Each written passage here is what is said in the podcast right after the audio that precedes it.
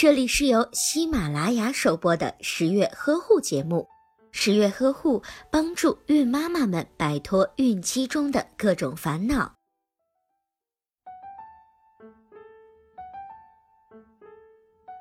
意外怀孕怎么办？叉叉医院来帮你。三分钟能干什么？三分钟吃一个苹果，三分钟彻底解决您的烦恼。今天手术，明天就上学。现在这类流产广告随处可见，有时候看剧正嗨，就会突然的蹦出这一类的广告，真是没有一点点的防备。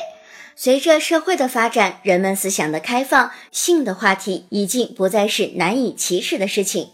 各种交友网站、各种 APP 都演变成了约炮神器，甚至直播平台还能看到啪啪啪的现场直播。现在呀，从牵手到上床，也就是一蹴而就。爱呀，既然都可以做了，谁还去谈呢？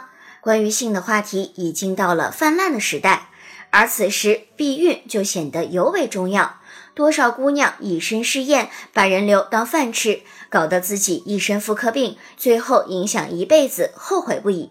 当代社会其实能选择避孕的方式有很多，比如体外射精、安全期避孕、戴避孕套、吃避孕药、上环、结扎等等方法。当然，前两个方法都不太靠谱，用了之后还是有可能喜当爹。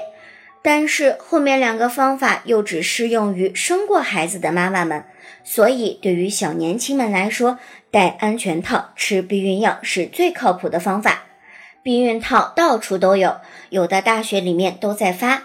至于这个用法嘛，为了避免有小黄文的嫌疑，这里我就不要描述了。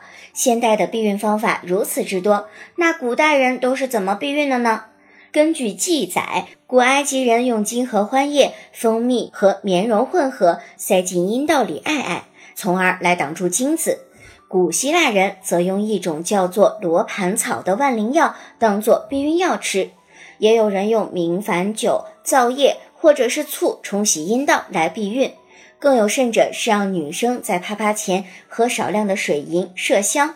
停，这可不是为了杀人灭口，这呀只是为了避孕。然而这些都是古代有钱人的把戏。那么在古时候买不起避孕药的屌丝们都会怎么办呢？他们为了杀精，竟然吃动物的大便来避孕。可是总吃大便也是不好的吧？慢慢的就发展成了用鱼鳔或者是羊肠来做安全套，或者是用半个柠檬来挡住宫颈。总之，古代的时候，啪啪的欲望呀是无穷大的，想要阻挡万能的人类享受性爱，绝对是休想。之后有一个科学家利用亚麻布做避孕套，测试之后发现居然还挺有用，于是呀就大肆的推广，成了一名伟大的创业狗。但是创业之路呀，都是艰辛的。十九世纪避孕的时候，居然是违法的。直到上世纪二十年代，一个英国人开了首家避孕诊所，才有了女用宫颈帽以及后来的男用避孕套。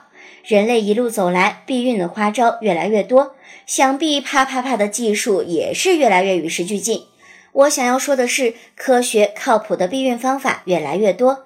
但是没有任何一种避孕方法可以保证百分之一百的成功，所以避孕不成功就会成人。所以朋友们，听十月君一句劝，啪啪啪虽然美好，但是一定要且趴且小心。好啦，今天十月君变成了老司机，开了一回车，怎么样？这一趟顺风车大家还坐得顺利吧？如果你想要了解更多的孕期知识，那么就在微信当中搜索“十月呵护”吧。更多有关怀孕的知识，还有避孕的知识以及育儿知识，都在“十月呵护”的微信公众号当中。如果你有任何的提问，都可以在微信当中和十月君进行交流。下期节目我们再见吧。